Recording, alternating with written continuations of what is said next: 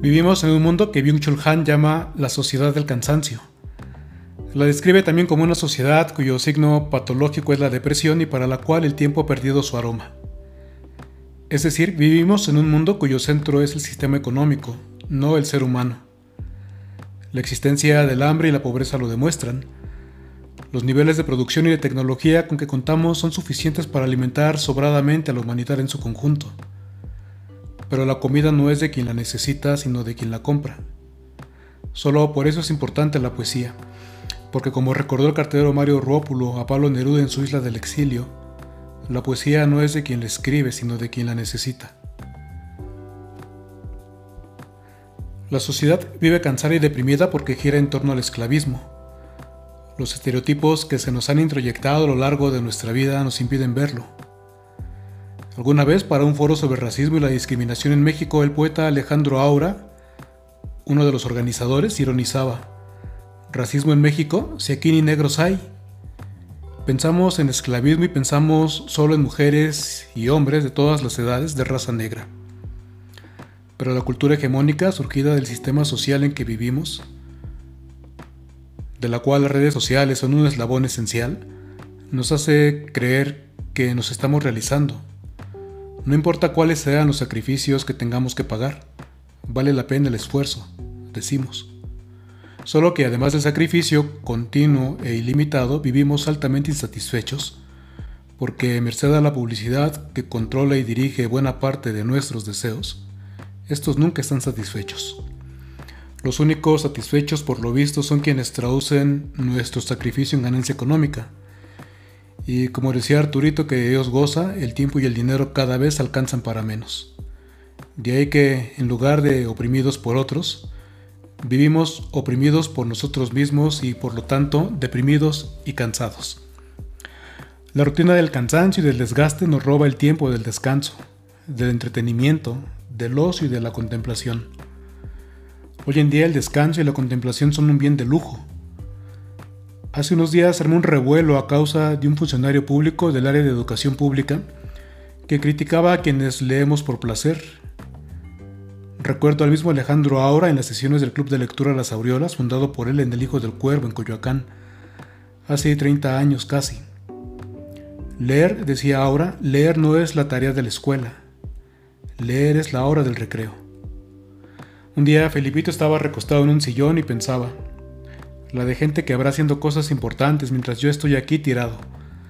Luego se preguntó angustiado, ¿no me da vergüenza? Y luego de pensarlo un poco reconoció, ah, ¿cómo? ¿No me da? Y volvió a recostarse tranquilamente pensando, nunca termina uno de conocerse. La sociedad del cansancio y del tiempo sin aroma es también una sociedad excluyente, que expulsa lo distinto. Lo distinto se percibe como amenaza, pero también puede verse con superioridad. Vemos a los distintos por encima del hombro porque tenemos el poder para hacerlo.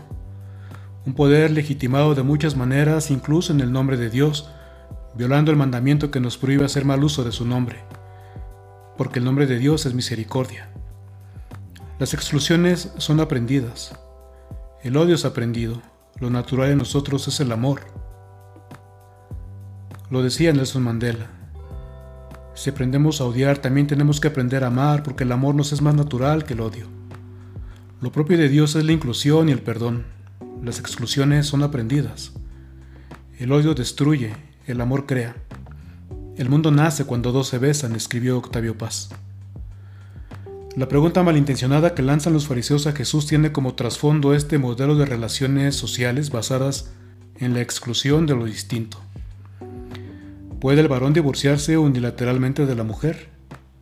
Es decir, ¿puede el varón expulsar de su casa a la mujer por ser distinta, por ser tenida como menos, por no ser considerada persona sino cosa y propiedad del varón? Si Jesús hubiera respondido que sí, estaría dando la razón a Herodes, que encarceló a Juan el Bautista por echarle en cara que se hubiera divorciado de su esposa para casarse con la mujer de su hermano y al final eso mismo provocó su muerte. La respuesta de Jesús es que esto se normalizó por la dureza del corazón de ustedes. Dicho esto a los fariseos, pero entiendo que esta dureza es característica de toda persona excluyente. El problema del corazón endurecido es que no vacila en llegar a la más extrema de las exclusiones, que es el asesinato. El homicidio, pero también el ecocidio. Hasta ahora nos hemos sentido reyes de la creación y creímos que eso significaba que todo nos estaba sometido y todo estaba a nuestras caprichosas órdenes. Pero en realidad ser reyes de la creación significa que somos responsables de cuidar la vida de todo lo creado. En la novela Mengeles O, el grupo, el llamado Grupo Mariposa, comandado por Carlos Ibáñez y Orlando Villalobos, matan pulcramente con veneno de la selva a empresarios y políticos que, con prisa y sin pudor, destruyen selvas y bosques, desapareciendo con ello especies de plantas y animales cuya existencia requirió de cientos de miles de años de evolución y que es necesaria para el equilibrio ecológico que garantiza la supervivencia de todo cuanto tiene vida en este planeta incluyendo al ser humano. Lejos de causar terror entre la población mundial, las acciones del grupo mariposa son vistas con simpatía. El machismo patriarcal nos ha endurecido el corazón. Los varones hemos ocupado un lugar en la sociedad y lo hemos legitimado desde el poder que hemos impuesto. Lo peor es que desde ahí hemos también construido una narrativa histórica de la que apenas empezamos a ser conscientes. La prehistoriadora francesa Marilène Patou-Mati recién ha publicado un libro cuyo título es Lúcidamente provocador. El hombre prehistórico también era mujer. Desde el machismo patriarcal imaginamos al varón cazando y a la mujer recolectando frutas. Vimos a los varones pintando las pinturas rupestres y a las mujeres cuidando niños. La mirada femenina ha puesto al descubierto que las mujeres también eran cazadoras y que muchas de las pinturas rupestres que conocemos las pintaron mujeres. Así que no es para nada desatinado que lance la pregunta. ¿Y si el fuego lo descubrieron las mujeres y no los varones? Frente a los distintos nos posicionamos con superioridad si tenemos el poder para ello. La raza blanca pretendió legitimar su dominio sobre la raza negra, lo mismo que los varones sobre las mujeres, los nazis sobre los judíos, los criollos sobre los indígenas o los adultos sobre los menores. Que este último afán de superioridad no escapó a la mirada atenta de Jesús, y así nos lo quiso comunicar el evangelista, narrando el rechazo socialmente admitido de los niños en esa época. Los discípulos son parte de esa sociedad y no han acabado de comprender al Maestro. Por eso los rechazan, y por eso Jesús en cambio enfatiza su dignidad y su pertenencia a la familia de los hijos de Dios, al reino de Dios. El reino de Dios es un reino de inclusión o no es de Dios. El reino de Dios es respetuoso de las diferencias o no es de Dios. El reino de Dios no es uniformidad ni sometimiento. El reino de Dios es comunión en libertad. En el reino de Dios aprendemos que no solo podemos ser distintos, sino que eh, nunca somos extraños, ajenos. Somos relaciones. Somos la frater sororidad que construimos cuando nos vinculamos desde la misericordia cuando nuestra lógica no es la exclusión, sino la inclusión, cuando lo que legitimamos en nombre de Dios no es el poder, sino la compasión y la misericordia, entre nosotros y con el conjunto de la creación. La exclusión nos disminuye como personas. Perder a alguien es perder algo de nosotros mismos.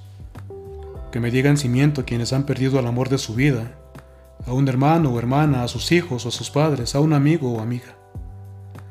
La inclusión nos enseña que siempre somos una sola carne, es decir, una sola humanidad, una sola familia. Desde Dios no hay lugar para expulsar a nadie de ninguna parte, mucho menos de su casa, de su mesa, de su corazón. Él es amor, con mayúsculas, inclusión para los marginados, perdón para los pecadores, comida compartida con los necesitados, curación para los enfermos y los heridos. El único que podría vernos como distinto nos creó a su imagen y semejanza. El que podría juzgarnos nos justificó.